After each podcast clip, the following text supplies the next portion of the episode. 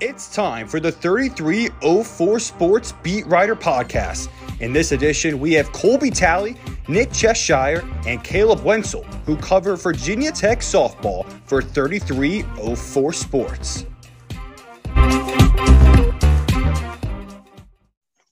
Welcome into the thirty-three oh four Sports Podcast, Beat Writer Edition. I'm your host, Dan Steinbach. In this edition of our Beat Writer Focus series, we are joined by Nick Cheshire, uh, Colby Talley, and Caleb Wetzel, who cover Virginia Tech softball for thirty-three oh four Sports. Guys, it's good to have you back. Last week, we had you guys on uh, to talk about Virginia Tech's postseason success and the fact that they made it to Super Regionals to play U C L A. Uh, they came up short in that series. They will not make it to the uh, to their second ever College World Series, but it was still entertaining to watch. They still had a great season, made it very far, only the second time ever making it to a Super Regional. And there's still hope for next year. You know, this is still a really good team, really young team too. And Coach D'Amore has done nothing but succeed here at Tech in his short time here. So I want to start off uh, with Colby Talley because, uh, Colby, I want you to sort of be our guy. We didn't really talk too much about the season at large when the last time you guys were on. But I want you to walk us through some of – Uh, the team's strengths, the team's weaknesses, but also I want you to focus on probably what you think was their best series and their worst series uh, over the course of the regular season. Well, um, in terms of best and worst series, I suppose we'll start with the good. Um, in my personal opinion, I'd have to look towards the Duke series where they went into Durham and won a series against a very good Duke team. They were ranked number twelve in the nation via the uh, N C double A rankings. Uh, and they and the Hokies went in and they beat that team three to one. And this is a team that had an elite pitcher in Shelby Waters, uh, Shelby Walters, excuse me, and um, good rotation depth behind her with uh, Peyton Saint George. And in addition, there was a game in that series where Rochard didn't start, and the Hokies still managed to get a four two win in an eight inning thriller. And and. What can you say about this Duke team? They went on to win the A C C championship for softball. It's a very good Duke team, and it's very big that Tech was able to come into Durham and beat them the way they did. Now, transitioning to a series that is honestly just the inverse of that, you have the series against Notre Dame where the Hokies just they welcomed Notre Dame into Tech softball park, and they just got swept. They could not get a foothold in the series. I actually called a few of those games, four through three oh four, and they were just – They just could not keep up with Notre Dame. It was knowledge coming into the series that Notre Dame had Keeley Rochard's number, and they proved it as they basically got more than you would expect for Rochard to give up off of her. Uh, three one loss in that one series, tying the game in the top of the seventh with a home run off of her. It was just kind of rough, but luckily for Virginia Tech, they did end up getting revenge against Notre Dame with a four one victory, knocking them out of the A C C tournament.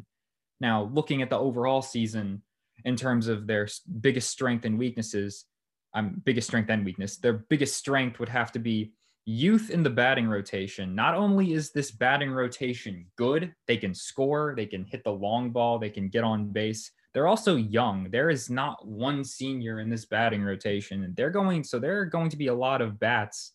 Um, Kelsey Brown and um, Cameron Fagan. They're going to be hanging around for a bit. And that's a very exciting thought if you are a Tech softball fan. The biggest weakness, on the other hand, would honestly have to be the pitching rotation. They they need a pitcher, not Keeley Rochard, not named Keeley Rochard, who they can turn to in big situations when Rochard just isn't getting it done. And we saw that in the U C L A series. Rochard just ran out of gas in that third game, and they didn't have anything for him. They couldn't get back in it. Um, they they rode Rochard as long as they could, and that's good that Rochard can take them that far, but they need someone else to turn to in that situation. Hopefully a freshman pitcher like a Mackenzie Osborne or an Ivy Rosenberry will be able to develop later down the road. Thank you, Colby, for that season recap. Now, I want to shift over to the U C L A series. Last time you guys were on, we talked about their success in regionals uh, and a little bit of their A C C Uh, tournament play, but I want to throw it over to Caleb Wetzel to really, you know, give us what happened in the U C L A series.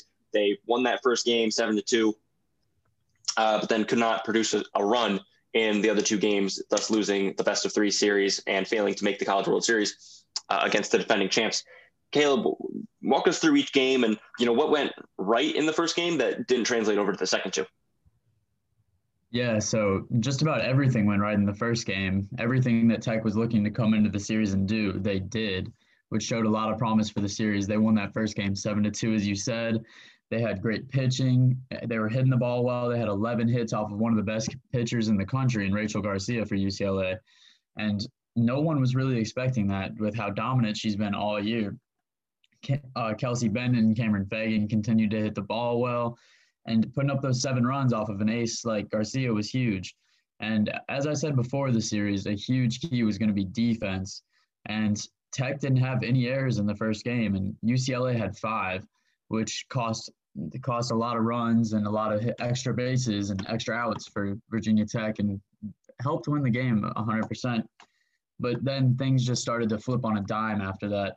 The second game wasn't a terrible showing for Virginia Tech. They They played well, and Rochard continued to pitch well after she pitched really well the first game.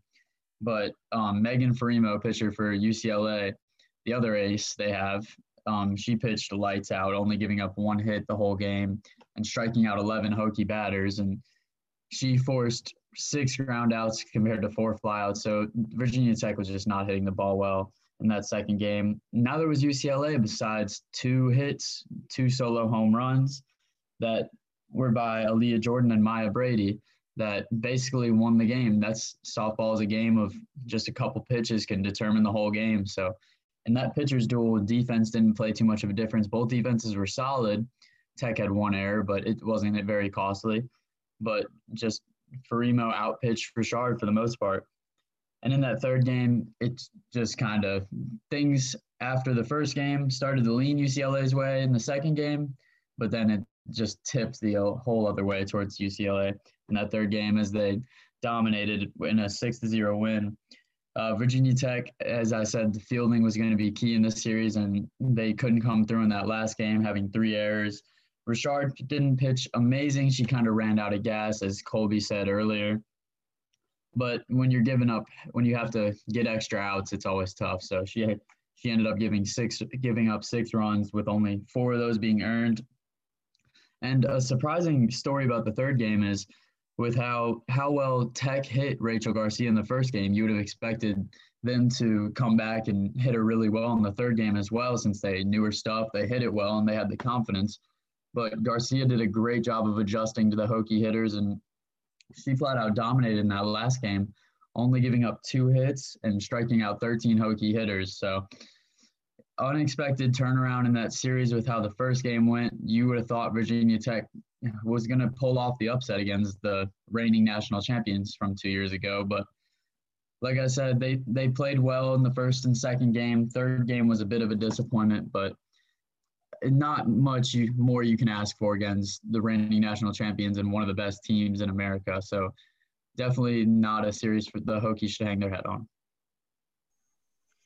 Caleb, thank you for that. Yeah, I agree with you. Not a series they should hang their hat on at all. Um, and certainly something that we can almost expect them to get back to, what with the level of success that Coach D'Amore has had here, uh, along with the level of talent that he's brought in. We've talked about that, and I want to focus more on some of that talent. Uh, Nick, I'm going to bring you in now.